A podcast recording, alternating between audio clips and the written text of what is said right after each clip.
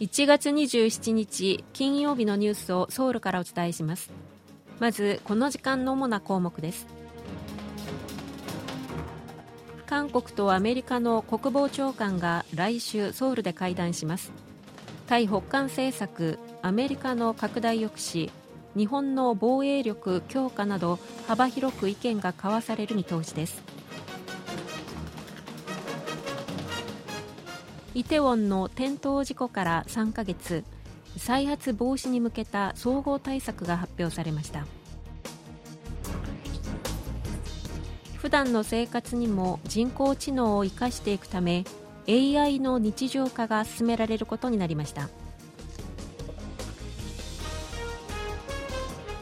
今日はこうしたニュースを中心にお伝えします。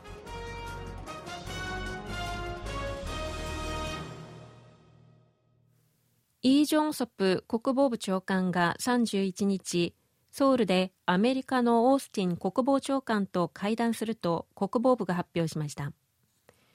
国防部の関係者は会談について北韓政策をめぐる連携アメリカの拡大抑止の実行力強化などさまざまな懸案が議論されると明らかにしました。会談では来月実施される韓米抑止戦略委員会の図上演習の準備状況を確認するものとみられます。また韓日米3カ国の間で北韓のミサイルに関する情報共有の強化についても議論するものとみられます。現在韓国とアメリカそして日本とアメリカはそれぞれのシステムを接続して2国間でミサイルに関する情報を即時に共有していますが GSOMIA 韓日軍事情報包括保護協定や韓日米情報共有協定の枠組みを強化し韓国と日本の間でも情報を共有することで3カ国の情報共有を強化する方策を探るものとみられます。韓日米安全保障協力の強化に向けてオースティン長官が韓日の軍事協力の強化を求める可能性もあるとみられています。さらにオースティン長官は今月13日に行われた日米首脳会談で議論された内容について韓国側に説明するものとみられます。日米首脳会談でアメリカは日本の防衛力強化に支持を表明し両国の首脳は韓半島の完全な非核化や韓日米の協力強化を強調しています。北韓が7回目の核実験に踏み切っていない理由についてアメリカの国家情報会議のサイラー北韓担当官は金正恩国務委員長が必要性を感じていないためという見方を示しました。サイラー氏は北韓は核能力を高度化する中で今の時点で核実験が必要かどうかや核実験を行った場合に予想される外交問題北韓の住民を結集させる効果などを考慮して核実験の時期を決めるだろうと述べました。韓米当局は去年の春から北韓が7回目の核実験を準備する動向を捉え金正恩氏の最終決定を残すのみと判断しています。北韓の無人機が先月韓国の領空に侵入したことについて外交部は26日国連の関連機関に調査を依頼するなどの対応を検討中だと明らかにしました。外交部の当局者は26日記者らに対し北韓の無人機が韓国の領空に侵入したことは明白な挑発行為で糾弾するとした上で対応を多角的に検討していると述べました。具体的には国連の参加機関である以下を国際民間航空機関に真相調査を求めることが検討されています。イカオが真相調査を決定すると韓国政府から資料の提出を受け現地調査や聞き取りなどを行った後報告書を作成し公表することになります。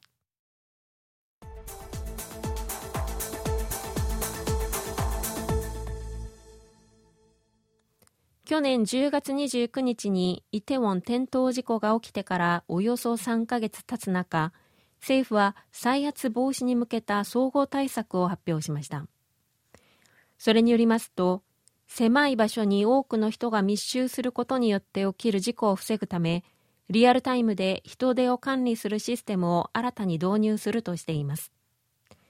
さらに災害対応における地方自治体の権限を強化し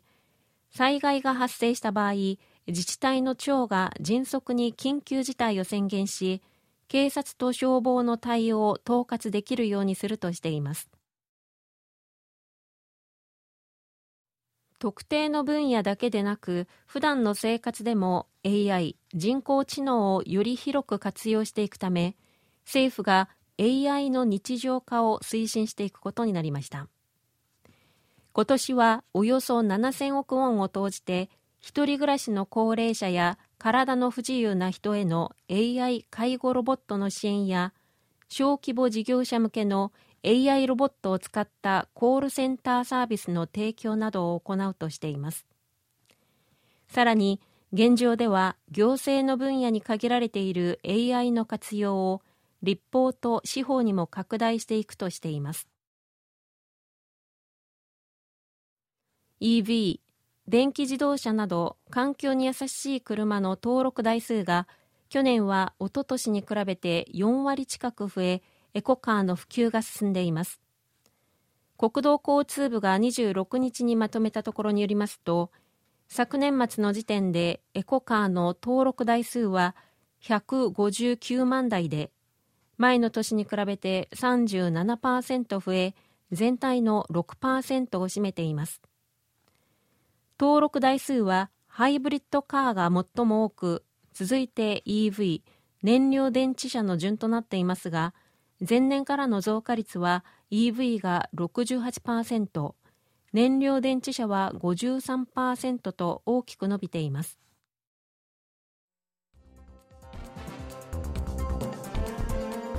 こちらは韓国ソウルからお送りしているラジオ国際放送 KBS ワールドラジオです。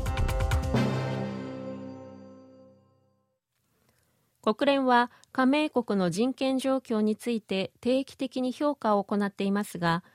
韓国を対象とした審査で人権向上の努力を評価する一方死刑制度の廃止など長期間進展の見られない事案について解決に向けてさらなる努力を求めました。今回の審査で韓国政府の代表団は2017年に行われた前回の審査で出された勧告をどのように法的・制度的に改善してきたかを説明し95の加盟国の代表は国連の9つの主な人権条約のうち強制失踪条約の批准案と障害者権利条約の選択議定書が国会本会議で可決されるなどの成果を評価しました。一方で死刑の廃止を求める勧告が多くの国からありました。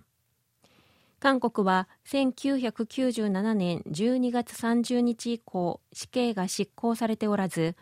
国際人権団体アムネスティ・インターナショナルによって事実上の死刑廃止国に分類されています。中国人への短期ビザの発給制限措置が2月末まで延長されることになりました。延長の背景について中央災害安全対策本部は国内での感染状況は良くなっているが旧正月の連休以降の流行拡大など海外からの流入による感染拡大の可能性を完全に排除できない状況だと説明しました。その上で期限の前でも状況が好転した場合ビザ発給を再開するとしています。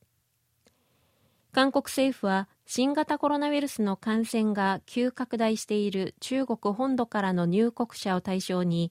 2月末まで入国の前後に PCR 検査を義務付けるほか1月末までは短期ビザの発給も制限するなどの水際措置を取っていました。貿易当局によりますとこの2週間で感染が確認された海外からの入国者は1404人で